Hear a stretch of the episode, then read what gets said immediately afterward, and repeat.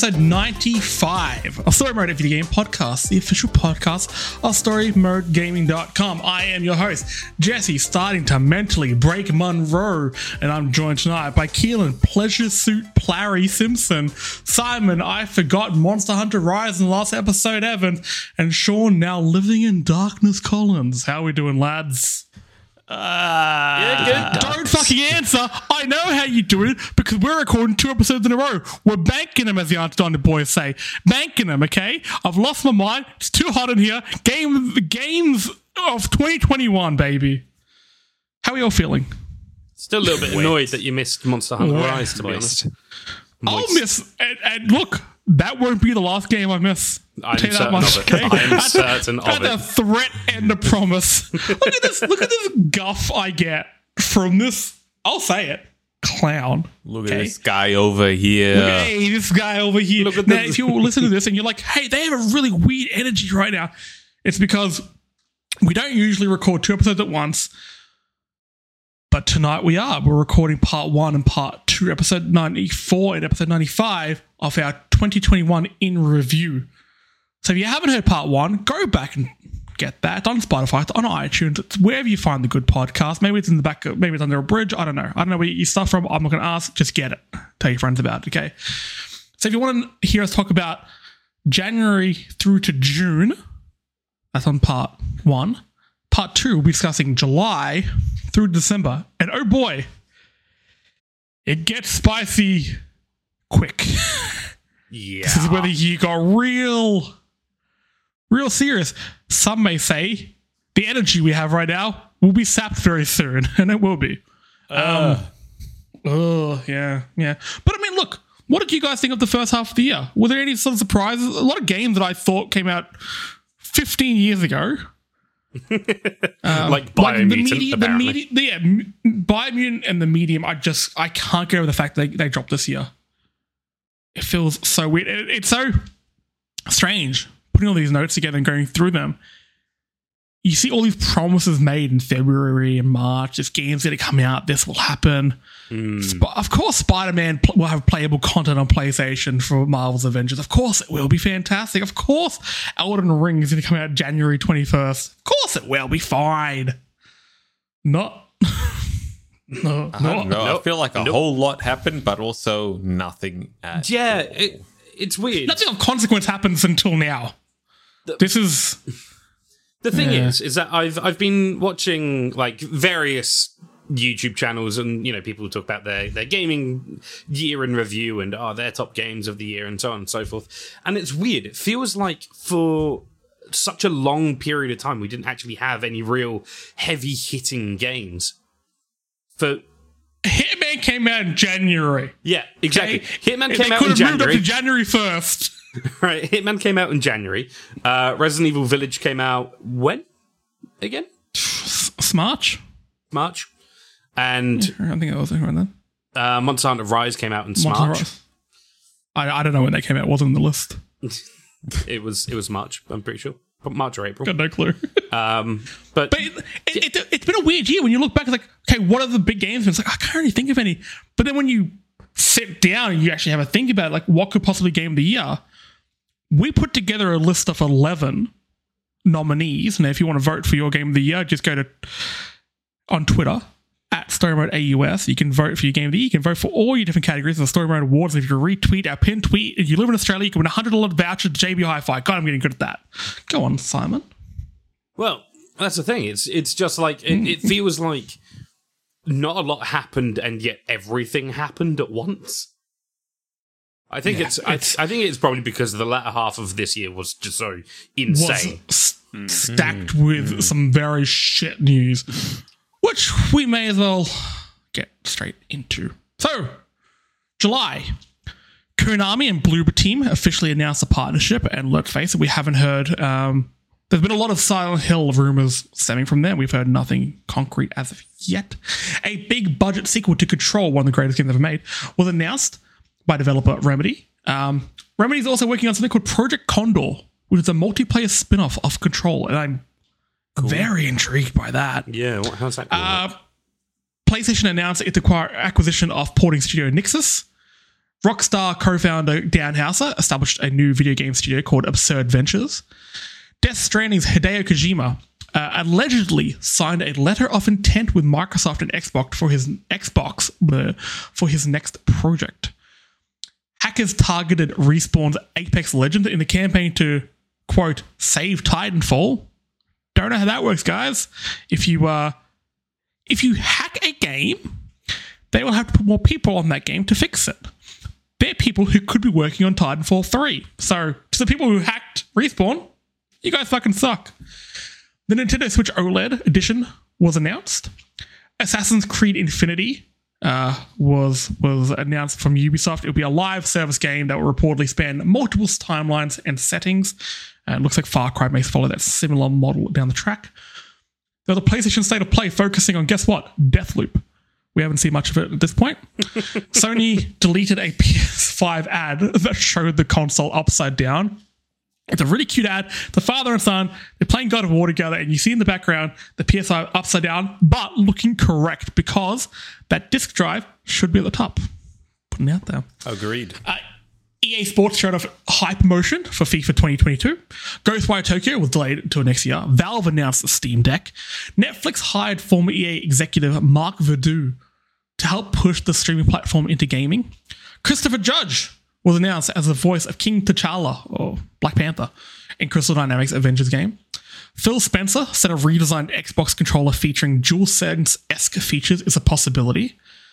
After being renamed 1,000 times, a game that Sean has been looking forward to, Rainbow Six Extraction, was delayed into 2022. People got really hyped at a Splinter Cell game sort of tease. Everyone thought it was going to be a new game or a new reboot or something like that. Instead, we got Tom Clancy's X Defiant, some mobile-looking game that looks just garbage. Speaking of garbage, Konami launched eFootball, which was trash. Oh, God, yeah. Battlefield Portal was announced. And look, at this point, Battlefield looked fantastic. Very, very excited for it. And Dead Space Reimagining, Remake, whatever you want to call it, was confirmed. Now, none of that really matters in that month because this is the shitty news of the year. And not a surprising bit of news. This is not anything new in gaming. But this really came to light this year. The California Department of Fair Employment and Housing filed a lawsuit against Activision Blizzard for the, quote, frat boy culture in which female employees were harassed and are harassed and subjected to unequal pay and discrimination. Countless survivor stories came out across the following few months. They're still coming out now that show the depth and horrific nature of the abuse. There's an in-depth Kotaku report that was absolutely heartbreaking where they spoke about a hotel room during BlizzCon being called the Cosby Suite. They knew what they were doing was fucked and they were making jokes about it. This is one of the stories, and look, we've spoken about this on various shows before. We're not going to get into it too deep here, but it's definitely something that I think everyone needs to know about because this shit is prevalent throughout all of gaming at the moment. Now, thousands of staff, past and present, they signed an open letter condemning the company's response, which was nothing, basically saying, no, you're wrong, we're fine. Staff also conducted a walkout in protest of the bullshit response, and just... It was a mixture of either lack of actions or the actions were literally the worst people in the like kind of upper echelons of Activision. You know, they were doing the worst shit possible. Yeah. And yeah, look, the story just gets worse and worse as the year goes on, and we will mention it a few more times.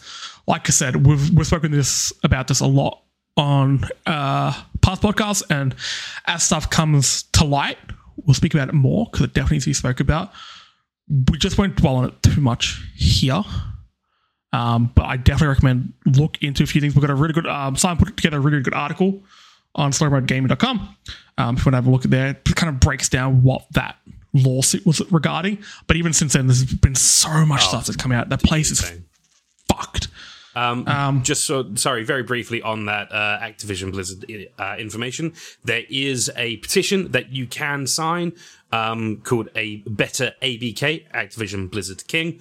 You can, just a quick search online should give you the result that you need. There is also a Twitter page that you can follow for updates on that. And there is also one for Ubisoft as well, which is A Better Ubisoft, which is pretty much demanding the same action in Ubisoft, which was hit with very similar claims last year. Yes.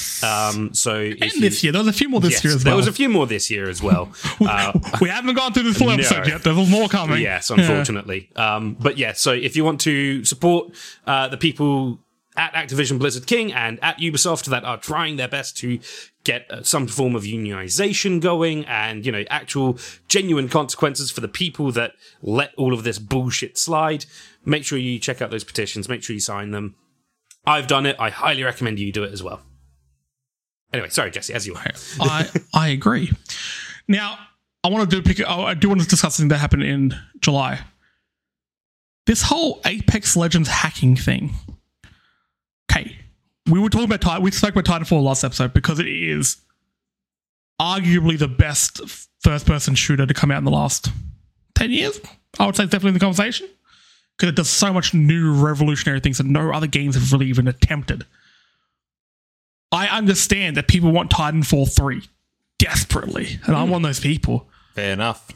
But the logic behind hacking another one of the studio's games and be like, yeah, that will make him make... What? What are you... Yeah. What a leap of logic. You know, one of the dumbest stories of the year, and I'm glad I didn't get too much airtime that story because it was stupid. But to July releases, Monster Hunter Stories 2, Wings of Ruin. See, I included Monster Hunter eventually. You happy? Eventually. You happy? I mean... You want even more? You got Legend of Zelda Skyward Sword. That's all for you, Simon. Pokemon Unite. You like Pokemon, you goddamn nerd. Because you know what? You're pushing me, and now I'm at Death's Door. Another game that came out in July. Hey, so I did that. Now, Pokemon Unite is something that I heard really, really good things about. Did you play it all, Si? No, because I heard awful Pokemon things about it. I heard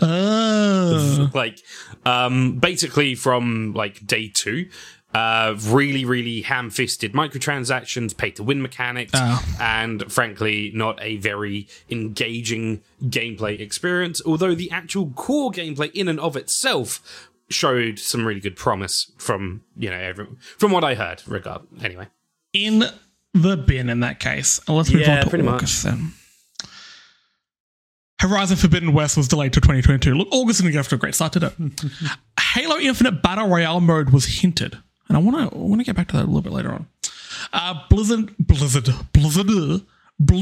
President J. Allen Brack and Senior Vice President and Senior People Officer of Activision Blizzard, Jesse Mishek, I don't give a fuck if I pronounce his name wrong, have both left the company. Investors launched legal proceedings against the company as well.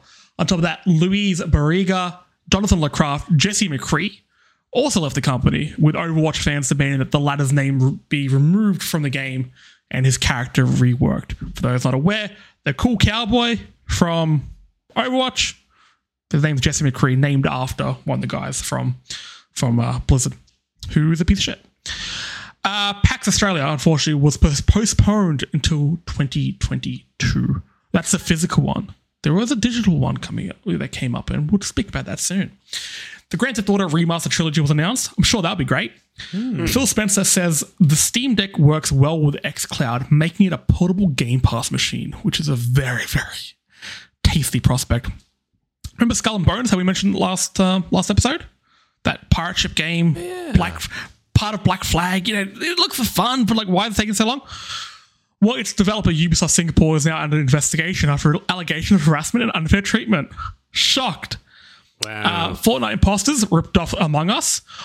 Among Us, real quickly. Great game. Great little indie darling. Fantastic.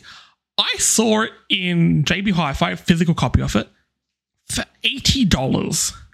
And that feels weird to me. What? It came with a bunch of quote-unquote free stuff. Like, it came with like collectible cards and all these things. They were trying to justify the price.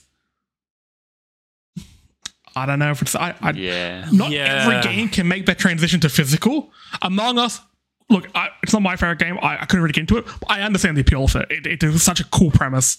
I mean, it's cool enough that Epic ripped it off pretty blatantly. Oh, yeah, massively. But I felt a bit weird about seeing that JB Hi Fi, but that is what it is. In August, we also got the Elder Scrolls V: Skyrim. It was re-released to celebrate its 10-year anniversary. Happy birthday, Skyrim.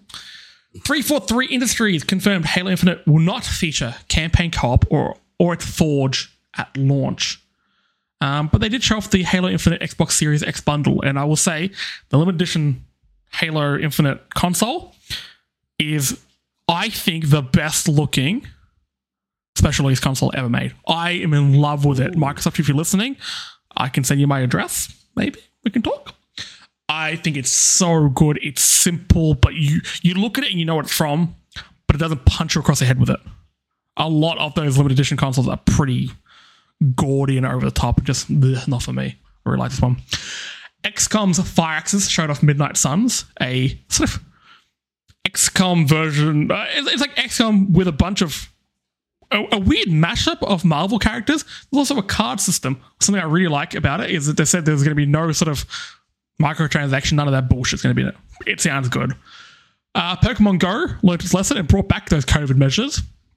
And Norman Reedus hinted that Death Stranding 2 is in negotiations, despite the rumors earlier in the year that Hideo had signed off on his next game being a Microsoft exclusive. It was a bit of a month. Now, real quickly here, and we're going to talk about more about Halo Infinite multiplayer in the next few months. But we've played it. We'll play a little bit of it.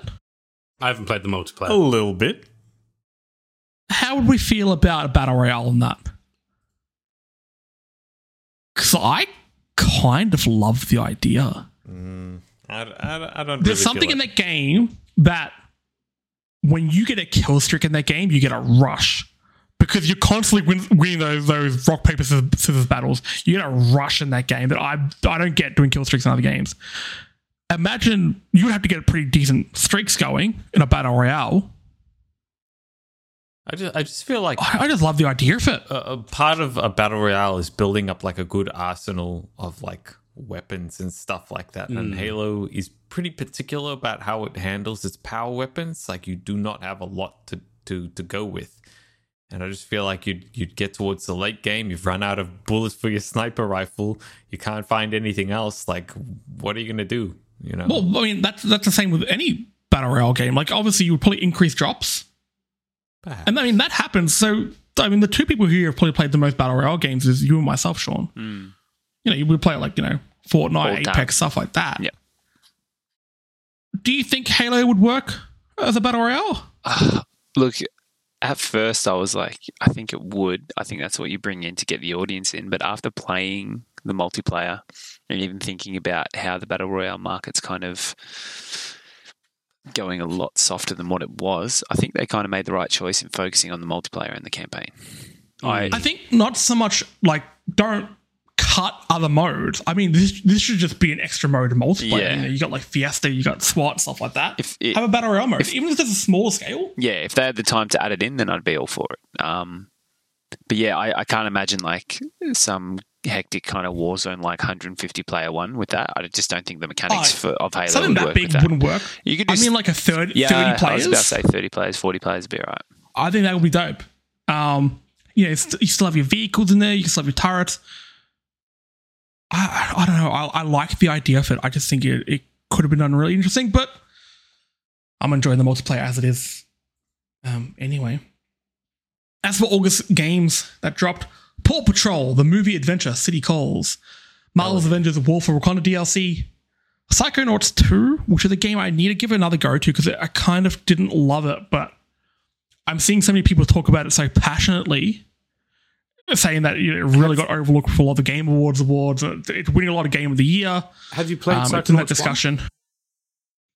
No, but something this game did that Halo Infinite could have taken a very good lesson out of is there's a very, very substantial kind of catch-up at the start. Okay. It called me up. Like, I know the story is. This is fantastic. Even include the story from the DLC or the expansion or whatever it was. Oh, that weird. Because really there was that VR experience. That was... the Rhombus of Ruin. They explain that because that's sort of integral to Psychonauts 2. And another game came out in August. Another game that I struggled to write its name. I had sweat coming to my face. I'm sweaty already. 12 minutes took up so much of my August because that game favorite. I had to play, I had to discuss on the podcast, and I wrote a fucking review for. And the further I get away from that game, and I've seen so many people on social media who just, they have the same sort of just, I think the term's hate lust for this game. They want to hate it more. They want to know more about this game to hate it more because it just took something from them. I like to see that fire is sort of raging within some people, and I'm definitely one of them. 12 minutes. You were somehow the worst part of my year. Okay. I'll put it out there. I've had a rough year. Saying 12 minutes, you're at the bottom. Let's just move into September. Now, Tripwire CEO John Gibson stepped down from his role after publicly expressing his support for new anti-abortion laws in Texas. Titanfall 2 was compromised, with players warned not to launch it because it was hacked again. God of War Ragnarok formally announced as, guess what?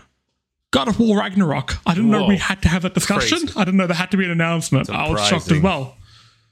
Spider-Man 2 and Wolverine were announced as PS5 exclusives from just everyone's favorite studio at the moment, Insomniac, due for release next year. Fingers crossed. Uncharted Legacy of Thieves Collection, which will bundle Uncharted 4, Thieves, and Uncharted The Lost Legacy, was announced. Fortnite launched like a weird cube season, which was kind of shitty. Switch finally... the Nintendo Switch finally got an update to allow Bluetooth headphone connections because apparently it's 2015. PAX Online was announced. A certain podcast got to be part of PAX Online. Thank you, Audio-Technica and 8-Bit. Cheers, babies. That was thanks, guys. I got my little gift from Audio-Technica today. I'll wear my little beanie. It was very good. Age of Empires 4 got a tech test. I remember playing that on the weekend it came out, and I was very much impressed. I have not played enough Age of Empires 4 as of yet. Epic Games CEO Tim Sweeney Todd himself stated that Apple has rejected a request to reinstate Fortnite on the Apple App Store because of that whole bullshit argument they were having. Oh my god! And the game would be blacklisted for 5 years. I love it. They sent them out into the forest. Respawn came out and said Titanfall 3 isn't coming. Then sorry. Somebody from Respawn said Titanfall 3 isn't coming. But then Respawn on Twitter to put up a post saying, don't believe reports that say it isn't coming, something's cooking. So they contradicted their own person. It was weird, but it looks like Titanfall 3 is coming. I guess the hack worked. Bayonetta 3 and Splatoon 3 were shown up at Nintendo Direct, along with Nintendo 64 and Sega Genesis games coming to Nintendo Switch Online. Oxenfree developer Night School Studios was acquired by Netflix. Look, Netflix said they were going to make moves in the gaming sphere this year, and I really like seeing you can see the puzzle piece form to play throughout the year. This is kind of cool. I'm very intrigued to see what they do here. The US Equal Employment Opportunity Commission, or the EEOC, filed a formal complaint against Activision Blizzard. PlayStation Studios officially acquired Blue Point Games, one of the worst kept secrets in gaming after PlayStation Japan accidentally tweeted that out a few months ago. And Konami's eFootball 2022 became Steam's worst rated game. Oh boy. Has anyone here actually played that? No. I've got it. So... when Chris got FIFA 22, and we did that FIFA / Pro Evo episode, and after that I downloaded it. I haven't played it yet. I'm hoping it hasn't been patched because I want to play it. I want to play it yet. Real fun. No, it's the bad version. It's still Steam's lowest reviewed game ever, I believe. So hell yeah, okay, I'm excited for that. Yeah, I don't think they've done fucking anything for it. So yeah, I got a question for you guys. Go on. What do you think Netflix is going to do here? Do you think we're going to have like a bunch of like small indie games on Netflix? Or they'll launch a new product or something like that? I think they'll launch a new product. It'll be like Netflix games or something like that. And we might see... Did you guys ever have... like, this is a really weird thing. Did you guys ever have games that you could play on your TV? Yeah, PlayStation, Xbox. Yeah. No. Like, directly through your TV. From, yes, like, the remote? I don't. Yeah. Yeah, I think I did. Yeah, so, like, in the UK, it's, like, Sky TV and, like, their satellite dishes and stuff, and you could play some games. And it was mostly just, like, clones of pretty basic mobile games at the time. Like, you know, the shit that you would find on your early 2000s. Snake and shit like that, yeah. Yeah, like, shit like that. Yeah. I have a feeling we might see a return of that sort of thing. As in, you launch... You think it's going to be that? You launch your Netflix app, and then it goes, do you want to watch content or do you want to play content? And you go, I want to play content. And you can just use your TV remote, or if you're watching on mobile, you can use your phone as the controller, or, you know, if you're on your computer, you can use a keyboard and mouse and just play. I think you're headed in the right direction, Simon, but maybe not in depth enough. It's going to be like, I think it's going to be like Apple Arcade, that it's curated indies. You can download them onto your phone or onto supported devices, and they're like actual downloads apps that then run, which you can then connect like a control app to play with, or you use your phone or the remote of like an Apple TV or some shit like that to play with. Just sort of looking at my TV remote that I had to hand, like, you know, he's holding up a remote. I am holding up a LG remote, but I mean, you could very easily use, you know, obviously the up, down, left, and right as your D-pad, and then the middle button, obviously, to just confirm things. And you know, you could easily do like a little. I reckon you could easily do a text, like a little walkie text game, you know, something like Toem, you know, games like that, simple enough and relatively straightforward in their execution. You're not going to get like, you know, first-person shooters or anything too insane, platformers, reaction-based, nothing like that. I reckon you might get some just nice, simple, straightforward things like Firewatch and stuff like that, where the gameplay itself isn't too intense, but the narrative is brilliant. I mean, let's look at the studio that they got. They got Night School Studios. They made Oxenfree. Exactly. That's my point. Oxenfree would actually work with that. However, I still don't think it's going to run through a remote. I think, like Keelan said, it'll be like Apple TV. What was the Apple thing? Apple Arcade. It'll run through a controller. Yeah, I reckon one of the things that, like, you can get it if you want it, if not, whatever. And I think we'll get some very narrative focus and narrative heavy, like Oxenfree, and, you know, like a lot of indies nowadays. I'm hoping based on Netflix properties, because I would actually really like that, just to flesh out experiences. I don't think all of it will be that, because that wouldn't make any sense.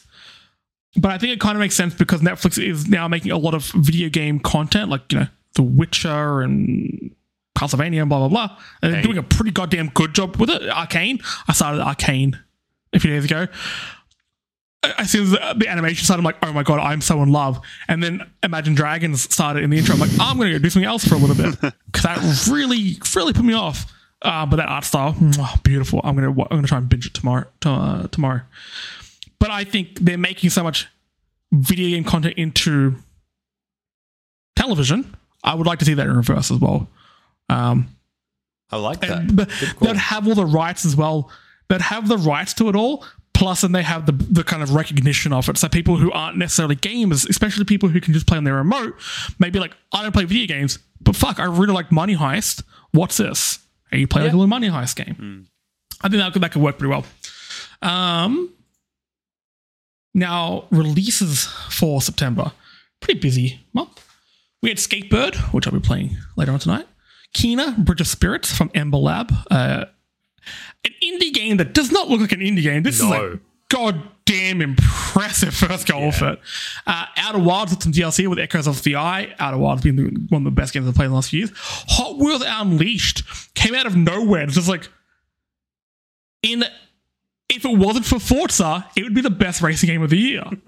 Hot Wheels Unleashed looks amazing and got great reviews. It looks spectacular. I'm so tempted to buy it. It's I think. You know, we were saying that we should, we're almost at 1 year of streaming on Twitch. The first game we ever did was Fast and Furious Crossroads. Maybe on that day, 1 year, we exercise the demons of the past. We play Hot Wheels Unleashed. I'll buy it on PC and we'll play it. do it. Come on, what happened to Garfield car? Hey. Oh, yeah, no. Sorry, I forgot. Heads up. Simon and Sean, you guys got to download Garfield Kart. Garfield Kart, I mean. Fuck. And another game came out that I've got such torn feelings about, Deathloop. Overall, I was very disappointed with the game. Very disappointed. But I'm just trying to think, was I just disappointed in the ending? Because the ending's not Flash at all. I almost want to replay it to work out exactly. I need to know what I didn't like about it. But I thought it was a bit of a good idea delivered poorly. That's all I'll say on that. Let's move over to October. Kingdom Hearts Sora was named as Super Smash Bros. Ultimate's final fighter. Yakuza creator Toshihiro Nagoshi confirmed he's leaving Sega. Nintendo Switch Online Plus expansion pack pricing was set at an additional $60 per year. Elden Ring was delayed into February 2022. A new Gotham Knights trailer showed us a Court of Owls, which actually looked pretty goddamn badass. Microsoft announced a Halo 20th anniversary stream. God of War PC release details were announced. Witcher 3 and Cyberpunk 2077 current gen versions pushed back to 2022. Overwatch renamed Jesse McCree to Cole Cassidy. It was actually really well done how they did this. I liked they released they married it into the story. And they basically, it was McCree saying, you know, a true cowboy has to be himself. I have to recognize who I was isn't what I want to be. My real name, I've been hiding from, is Cole Cassidy. I think they did it in a really clever way of really just stamping the Jesse McCree name in the dirt where it belongs. Cole Cassidy it is. The Uncharted film got a trailer. Xbox ANZ made an Age of Empires 4 serial called Wallololos. That's the one. You're welcome. Warner Bros. Multiverses was announced, which is basically the Warner Bros. Smash Bros. Hells yeah. Bugsnax Isle of Big Snacks DLC was announced. And one of my favorite gaming stories of the year. Timothy Shamalama Ding Dong. Timothy Chalamet. The dude from Dune, and I call him, he looks like the European Tom Holland. He's in Dune. He's in Call Me By Your Name. Fantastic actor. He revealed that he used to mod Xbox 360 controllers on YouTube. By far, my favorite story of the year. This guy who's in a bunch of real heady sci-fi and art house films, stuff like that. Just used to make these shit, not shit, it's actually pretty good, but it's redone Xbox controllers. Love it. We also got another good month. We got FIFA 22, Nickelodeon All-Star Brawl, which let's just say it again. But in the last few weeks, they announced a Garfield character that you can use, but you can't play with him on Mondays. It's amazing. It's the greatest thing to happen in gaming since the jump button, you know? Far Cry 6 came out. Inscription came out, which I'll be playing in the next few days. I'm very excited to play Inscription. Heard incredible things about it. And a little game came out on October 8th, I believe it was. A little game called Metroid Dread. A little game that I still haven't finished. I haven't played since I went on holiday. But still, it captured me. My first Metroid game. I think, Simon, you'll like this. I'd never really played a Zelda game before until I played Breath of the Wild. And then I'm like, okay, I need to know more about this. I get it now. I get people's love for it. It's a little bit different from the other games I know, but I'm in love with the world and just the craft that's in there, the passion that's in there. I now feel the same way about Metroid, the series as a whole. I get it now. That's good. And my partner's just yelling at me constantly to play Prime. Prime games are incredible. Now, I want to take this opportunity actually to talk a little bit more about Metroid.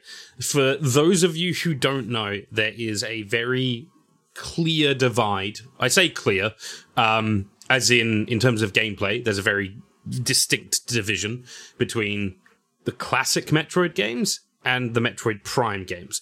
Metroid Prime is essentially a sub-series of the Metroid games. They are first-person shooters. They're not like COD first-person shooters where you're running around blowing things up or anything like that. They are they're very slow paced and methodical and like first person exploration games, I guess, or adventure games. And they are fantastic. They are absolutely fantastic. They are, as I said, much slower paced, but it also lets the environment do a lot of the storytelling in that. I have actually played a little bit of Prime before. And I played a little bit of Prime. It is good. Like, and you know what actually reminds me of? Portal. Ooh. In its pacing, it reminds me of Portal. Because like you said, it's a lot of environmental stuff, and it lets you appreciate that. It lets us breathe at times, but it can become quite chaotic. At others, like, I found it's not your normal first-person shooter at all.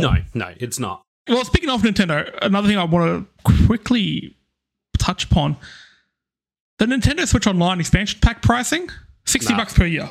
Mental. Now, I'm just saying, I'm pretty sure that I guessed that almost spot on. You did in a past podcast. I think you did, I'm just saying, and everyone shouted me down. Everyone's like, "Jesse, you're an idiot. Jesse, you're losing your hair. Jesse, go to the gym. Jesse, I hate you and your shitty lisp." It got real mean. It got real mean real quick, I'm saying. But I was right, so fuck you all. Right, for the second time. For the second time, Keelan knows this game. Okay? I have a righteous theory. But yeah, it doesn't make any sense. Plus, didn't they announce maybe a few weeks ago, like, 2 new games coming to the service? Like, it's a very, very slow trickle of games they're going to bring to the service. Not worth it in the slightest. There's so many other ways to play these games.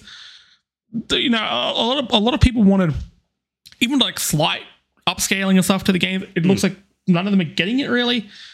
These are really just straight-up ports, and I know a lot of people are like, oh, you know, it's authentic, blah, blah, blah. No, it's not, because you're using very different hardware for it. It's not one-for-one anymore. It's not going to be the same experience you had. The problem is that the emulation that's running in the back end of these N64 games is bad. It's a bad emulator. I don't know how Nintendo have fucked their own emulator when they have done better emulation in, like, on older systems. They've done much better emulation of N64 games, but somehow they fucked this. Like, lighting doesn't work properly, fog effects don't work properly, some shadows, and like there's all sorts of weird shit that just doesn't work. You can fix a lot of those things, like the fog and stuff like that. If you have to get the right amiibo for it, and you scan it. That's right. Never forget. # never forget. Set that up. I've been playing you since fucking March, son, for that. Yeah. Right, let's move into November. Crystal Dynamics removed paid XP boost within Avengers just 1 month after they were implemented due to fan backlash. Nothing that Crystal Dynamics did for Avengers this year worked. We did see a heap of footage of Elden Ring. I wasn't personally pumped for it, but the internet would offer its fucking rocker for it. Me. Devolver Digital went public.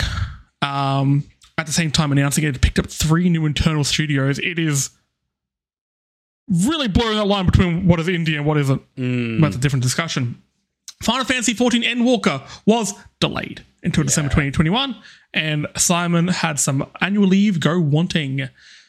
Xbox ANZ dropped a car from a helicopter to celebrate Forza.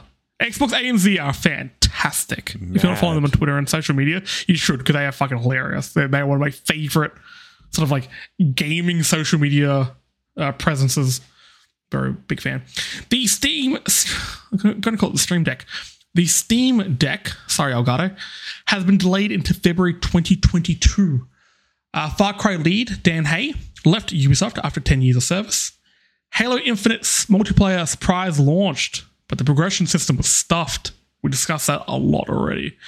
Activision Blizzard employees walked out of the job after a report from the Wall Street Journal suggested CEO Bobby fucking Kotick knew about employee misconduct as far back as 2018. That is a very brief version of what happened there. There's a lot more came out to it. Not going to get into it too much. Bobby Kotick, go fuck yourself. An Xbox Series S/X 2TB Seagate expansion card was seen for $750 on Mighty Ape. That's $750 Australian.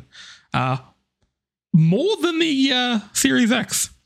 So that's fun. Cricket 22 I know a game that I know none of you were interested in, but for the few people here who are into cricket, Sean, I think you like cricket a little bit, right? A little bit, not too bad. If you don't like cricket, I'm just saying the singlet you're wearing is deceiving. Okay, you've tricked me. Okay, but the developer Big Ant Studios, they came and said, "Look, we had to delay the game because the Australian cricket captain Tim Payne was on the cover. Tim Payne was sending dick pics. Yeah, Tim Payne was stood down. They had to remove. They had to delay their game and remove from the cover because he." Bit of a weirdo. Going back to just digging in the heel further into the Avengers, the PlayStation exclusive Spider-Man content was walked through a little bit more and explained a bit further, and they said, yep, there's actually no new story missions. So when Avengers came out last year and it was fundamentally broken, everyone's like, don't worry, Spider-Man's coming. Spider-Man's going to save this game. Spider-Man's coming. This is half the heels of... Well, not off the heels, but we had Miles Morales come around at the same time. So Spider-Man, you know, we're peaking for Spider-Man. Spider-Man, No Way Home just came out. You know, Spider-Man has been in the public conscience for the last 12 months, and this is the time to strike.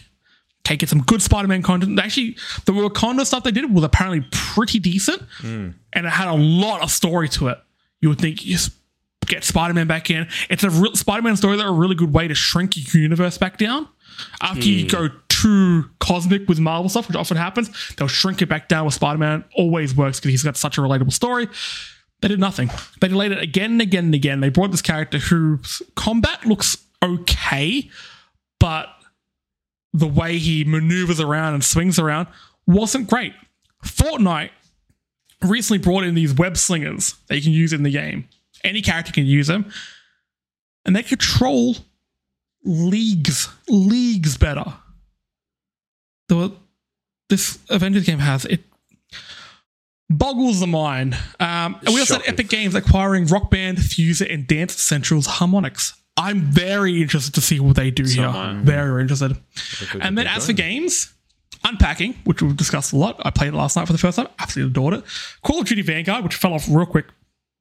Forza Horizon 5. I saw that one IGN's Game of the Year. I was very, very happy about that because racing games often get ignored. It wasn't even nominated for the official Game Awards Game of the Year, which is really surprising. So I was very, very happy to see that. But the game I'm most intrigued about that released in November is a game that Sean put some time into. That is Battlefield 2042. Throughout the year, whenever we spoke about it quite highly. Like, this looks good. It looks like really, really chaotic. Really fun, like dumb fun. Fuck yeah, let's go, let's do it.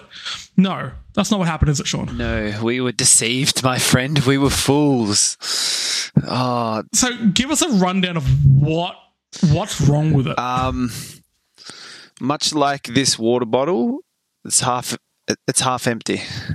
That game was supposed to be so much more, and it just does not feel complete. You can argue there are a lot of hardcore players now that dive into the content, that there's all these different modes you can play that go back to the old Battlefield games, and that the content is there, but it's just really dry on the surface. When you jump into the multiplayer, because the maps are so big and there's that many players, the combat isn't as quick and as pacey as what other games have been throwing at us for the last 5 years. And... I enjoy that. Like, I enjoy going up to towers and trying to snipe someone 300 meters away and watching the bullet dip and all that cool shit. But a lot of people don't. Like, we're in a world nowadays where people's attention span is 3 seconds. So if they're not in there doing something quickly, it's just not really working. But I think it's just that because the trailer also kind of made it seem like this is going to be real fast paced. Yeah, it seriously did, and it's Battlefield. If people haven't played Battlefield before, it's slow, methodical, taking your time. These big giant maps where you're trying to take like one of 6 points, it takes a long time. Each game goes for about 25 minutes, but I think the big gripe with it was the console release. I myself played it on PC, so it was okay. It was still buggy, but apparently, like the current gen consoles, it was just absolutely abysmal. Numerous crashes, numerous graphical issues. Even though with the technology that we have nowadays, it just didn't sustain to what we should have on that console. So it's a bit of a shame. One of the weirdest things I've seen kind of come off Battlefield is, so I think whenever I think of Battlefield, I think of Battlefield 1. Yeah. Because I really, really like Battlefield 1. I think it's one of the best sort of war games, history games, whatever you want to call it, that's come out recently. I really enjoyed it. And like you said, it's slow and methodical. The multiplayer is slow and methodical. The trailers for the new one came out and it was super high energy, explosions everywhere, fast paced. It felt more like Warzone on cocaine. It felt like this was going to be the most high intensity multiplayer game that's come out in a hot minute. And then it comes out, it's not that. So you kind of intrigued a lot of people who wanted that energy into this game that's half baked anyway, but then it's slow. But then the studio come out and they do something like that Santa skin that we introduced, which would work in a game with that high intensity, which is what people wanted. But then because it wasn't that, people got mad because it wouldn't fit with the slow methodical game that they were given. A lot of mixed messages going around there. And just as an outsider, I'm like, this is weird. Definitely, yeah. I think the game's kind of a bit all over the shop, which is unfortunate. Like for me, that was so hyped for this game for so long. I've played maybe like 6 hours of it, maybe 10 hours. And, yikes. And like I love my games like that. And here I still to this day still play Call of Duty Vanguard. I still jump on with mates. There's still a player base there compared to Battlefield where it's just completely dipped. So it's a big shame. I mean, it could potentially, depending, I don't think it'll ever have the longevity of a game like Siege, but it could have a bit of a redemption arc like that did. I hope so, because it is a cool premise and everything we liked on it, but I'm doubtful. Well, I'm curious to see what happens. I also kind of want to play it and see how broken it is. But to wrap it up, December. Simon's game 2020 Game of the Year, Godfall, came to PlayStation Plus. However, it only had the end game content in it. They were that sure that, like, look, nobody wants to play the campaign, given the end game content. And everyone's like, if you're going to put a game on PlayStation Plus for free, give us the full fucking game so we can make up our mind about it, so we can play it, so we can understand what this game is. Don't just give us everything because they're just like, don't look at the story. Don't look at it. It's fine. Don't look at the man behind the curtain. Really weird choice. Resident Evil 4 remake concept art was leaked by DC Douglas, who previously played Albert Wesker. So we know Resident Evil 4 is coming. I thought we were going to get a trailer at the Game Awards, but yeah, kind of everything. Kind of. Did you guys hear of PlayStation to Plate? What? Sony worked with a bunch of restaurants throughout Melbourne and Sydney. I did see this. To make PlayStation-themed meals. So there were some places that made like a dessert based on Ratchet & Clank Rift Apart. There was a restaurant or bar, whatever. Does someone come like when you're halfway through your meal and just take it away from you and give you a different one? Aww.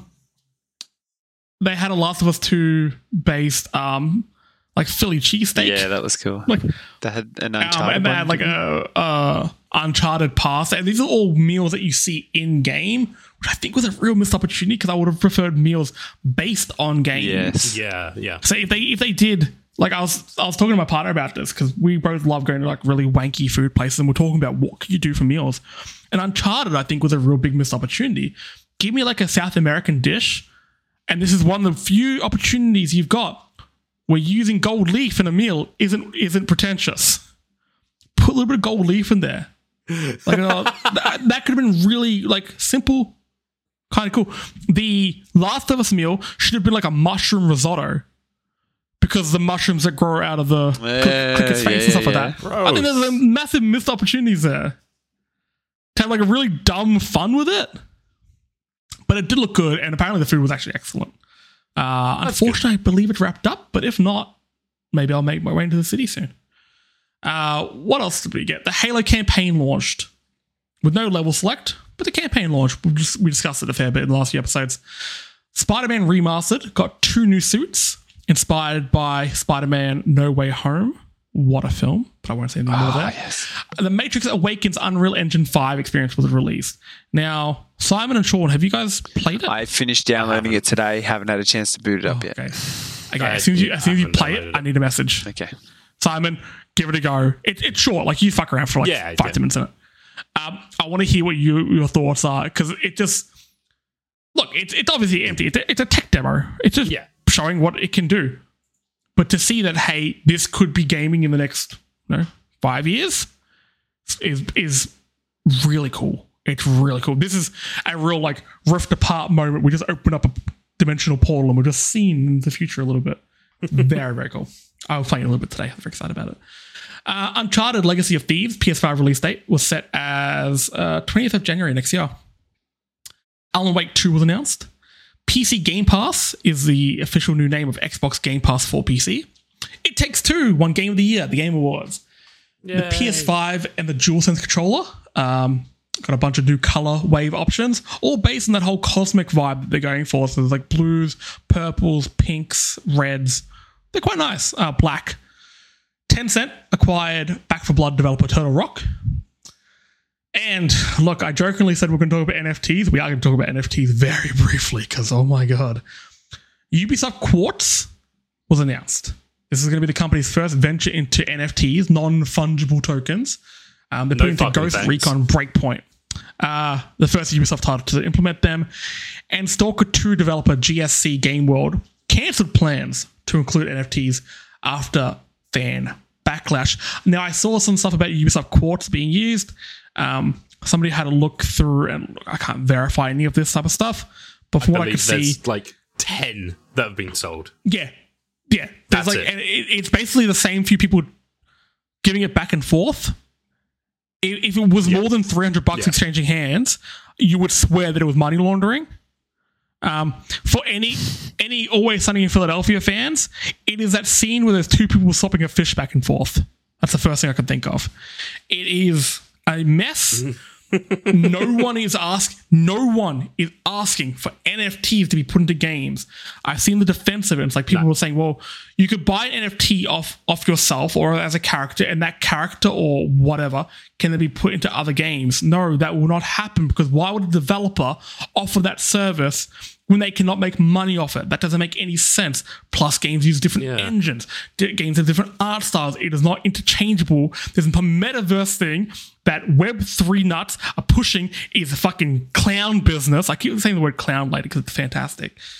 It is a mess. It is a mess. No one is asking for this except for a very, very loud minority of people. This will go away soon. We just have to hunker down and wait for the idiots to walk past. Okay, this is like a zombie horde walking past.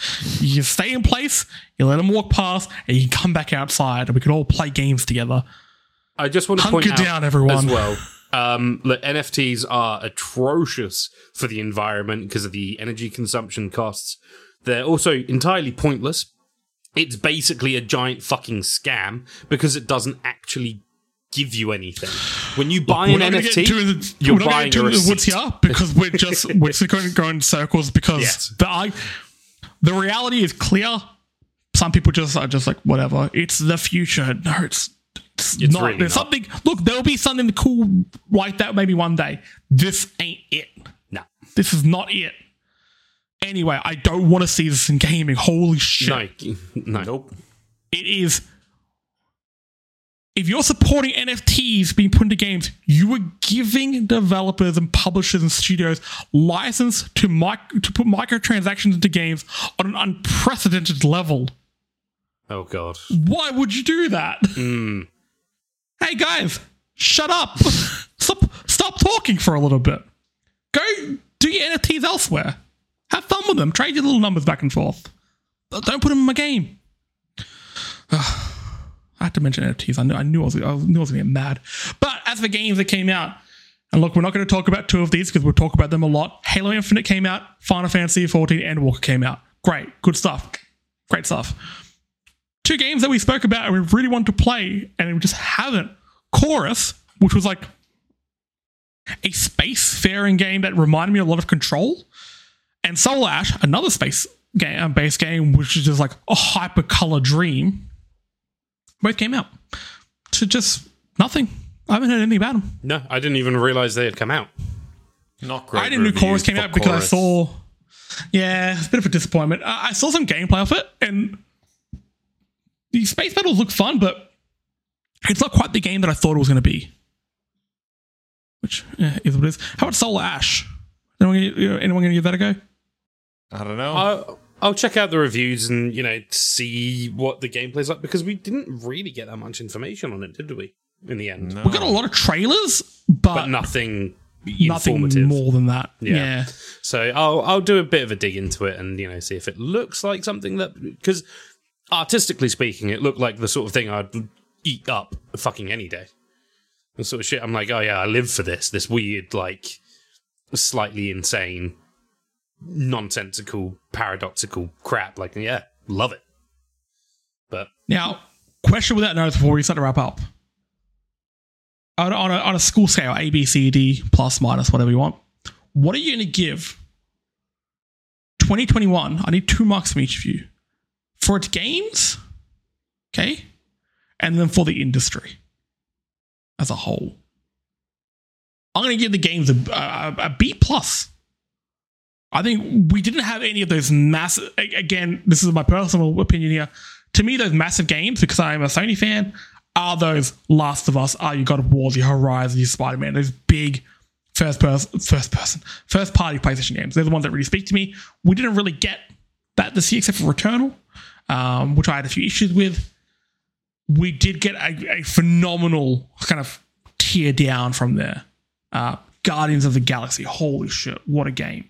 Hitman, Metroid Dread, just Resident Evil, Forza, Halo, amazing. I'm going to give it a B+.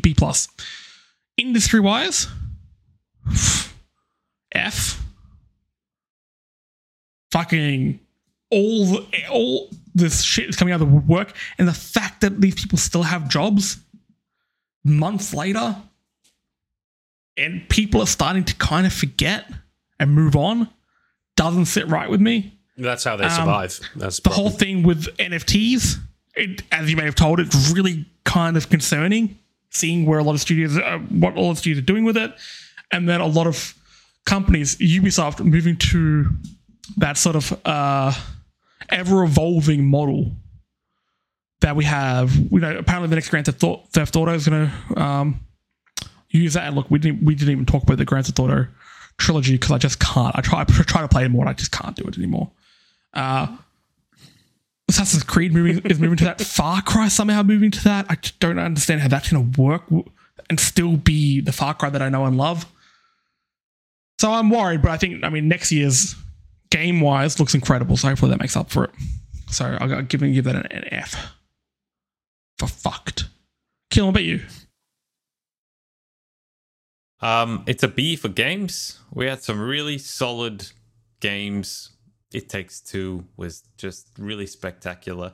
There was nothing that made me go like, oh, holy shit. Oh, well, other than It Takes Two, holy shit, you need to drop everything and play this game. So I'm going to give it a B for that reason. There were, I guess, a few disappointments, Halo being one of them for me. And as far as the industry goes, I think it's an E there overall. There was a lot of fucked stuff that continued to leak out for the majority of this year. But also... is E a mark? Isn't F, yeah. Doesn't F stand for fail? Yeah. You could get an E? Yeah. Between D and F. Yeah. It's also a fail, but it's less of a fail than an F. I was hanging around with your B pluses, your Bs, your B minuses. Okay, I'll play Echelon. I didn't worry about the E. Okay, sorry for interrupting there. But there were small redeeming factors, Jesse, in that people like Phil Spencer and some of the Sony execs as well have sort of said yeah, NFTs are stupid. I don't think we have as much to worry about from that as we might think. So that's a small redeeming factor, which gives it an E. As a whole, Microsoft had such a goddamn good year this year. Great games got released. Phil Spencer came out and kept saying the right thing. It's little things like their social media team was on point, and it's made me really intrigued by what they have to post. I'm getting more into it. I'm going to watch that Xbox documentary that just dropped. Microsoft's been on top of their game, the whole Bethesda thing, fucking Flight Simulator, all that. Oh, beautiful. Simon, what are you giving the game of the year? Honestly, I think I'm going to give it a B minus. I'm going to be a little bit more critical because for every Endwalker, for every Metroid Dread, for every even Forza, even though I didn't play it, there were, you know, 2 or 3 Battlefields and buggy, shitty, half-finished messes that shouldn't have been released in any state, really. And as a result, I feel like that detracts from the way I feel about this year overall in terms of games. But again, with that being said, the best story I have ever experienced in my entire life came out, and I bawled several times, and I still am thinking about the story of Endwalker. I honestly thought you were going to give it the year an A+, just because of Endwalker. Endwalker was enough to carry the rest of the games of the year. Oh, well, that's the thing, though, is that despite how incredible Endwalker has been, there's just too much shit, I think, elsewhere. How about the industry? In terms of the industry, I'm actually going to use the British scoring system and give it a U, which is a complete and utter fail. As in, you got no marks. Yeah, a U. A U? As in, you got no marks. That is essentially... So I'm sorry. Your empire spanned half the world, and now you use U as a mark. What a fall from grace. I'm sorry. All right. So allow me to talk to you about England. allow me to very quickly explain. So you're doing a reverse Final Fantasy 14, and you're getting worse. So you didn't start off from a great spot. So quickly, obviously, everything from A to D is technically a pass. A C is the minimum that most people expect. An E and an F are fails, and then a U is a complete and utter disaster. You might as well have literally shit on your test paper and handed it into the examiner. You got nothing. You got no marks, no points. You are a disgrace, and you should feel embarrassed to even be taking up oxygen. That is how severe. That's the quote from the end of Charlie and the Chocolate Factory. Probably. When he says, you get nothing. I said good day. I said good day. Sean, what about you? That was great. For the games, I'd probably give it a B. There were some very nice hits in there, but nothing really stood out. That I was infatuated with and couldn't put down or anything like that. I think a lot of that will come next year with your God of Wars and whatnot. But it was still a solid year across the board with all games. But again, like Si said, there was a few glitchy kind of messes here and there. But I mean, there always is. But that's definitely why it's not up there with some of the best years we've had. And as for the industry, it's big F. Fuck, so much stuff has come out. Bad. Yeah, and like you said, the fact that these people still have jobs a month later is beyond me.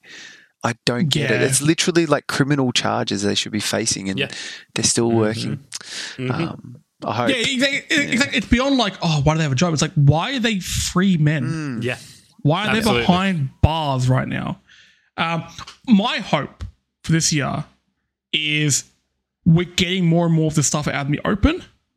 Because that needs to happen before any sort of healing can happen, before sort of industry-wide changes can be made. This shit needs to come out. I'm hoping this is the year that it happened. That enough of the stuff has come out. I think as a whole, basically, the gaming community is there's enough of this. There's too many good people's careers are getting destroyed. Fuck careers. Just too many people are being destroyed by this. Yeah. And we clearly know some of the people behind it. They need to be made examples of. And the people below them who are doing the same things that may have not been found out yet should be fucking running away with their tail between their legs. Get the fuck out of this industry. Get the fuck away from people. Idiot. That was 2021, eh?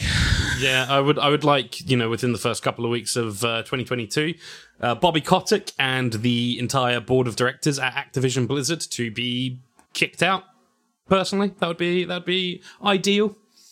Because, yeah, I mean, let's not forget that the board of directors are as complicit as Bobby Kotick in this. When he did inform them, they all went, oh, well, and swept it under the rug alongside him. So they're just as culpable, they're just as much to blame as Bobby Sweaty Fuck Kotick. Yes. So fingers crossed for a better 2022. But fingers with that, crossed. Let's wrap up, because I can barely speak anymore. After doing two of these episodes, I spoke far too much. But if you want to hear me speak more and with less of a rasp in my voice, we are on Spotify and iTunes, so subscribe and leave us a review. As always, a big thanks to Fan Critical Podcast Network for hosting us, as they have been for almost 2 years now. Bunch of lads. Give them a shot as well on Spotify and iTunes. They review TV shows and movies and all sorts. So keep up to date with all your sort of pop culture reviews. If you want to keep up to date with your gaming news, storymodegaming.com is a place to be. On your social media, Facebook, Twitter, Instagram, at StoryModeAUS. If you go to StoryModeAUS, you'll find a link to our voting for the Story Mode Awards 2021. Give us your opinion on, you know, Game of the Year, Protagonist of the Year, Antagonist of the Year, Story of the Year, IP of the Year, blah, blah, blah, blah, blah, blah. If you're in Australia and you retweet that pin tweet, you can also go into the running to an $100 JB Hi Fi voucher. How bloody good. You can buy yourself all sorts of extension cables. We're on Twitch as well, at StoryModeAUS, where we stream every few days, I would say. We stream the podcast live, we stream a bit of Final Fantasy, a bit of Halo. I'm doing a bunch of indie titles over the next few weeks, so get involved with that, come keep company. And of course, if you want to throw a couple of bucks our way, search a Fan Critical on Patreon, and you'll also get access to a bunch of bonus goodies. Now, with that, Simon, Keelan, Sean, it's been exhausting, but it's been a pleasure. It has been a pleasure. It's been great, guys. Keelan's like, fucking kill me. I'm so tired. Well, you've still got to mix these. I can't believe it. Everyone, thank you for listening. If you listen, if you've only listened to part 2, go back and listen to part 1. That would make sense. And if you liked them, girls do other shows as well. Thank you for listening. Stay safe. We're not going to speak to you guys via podcast until 2022. So enjoy. Happy holidays. Happy New Year. Yes. We'll catch you next year. Stay safe. Play some games. Bye. Bye. Bye. I said good day.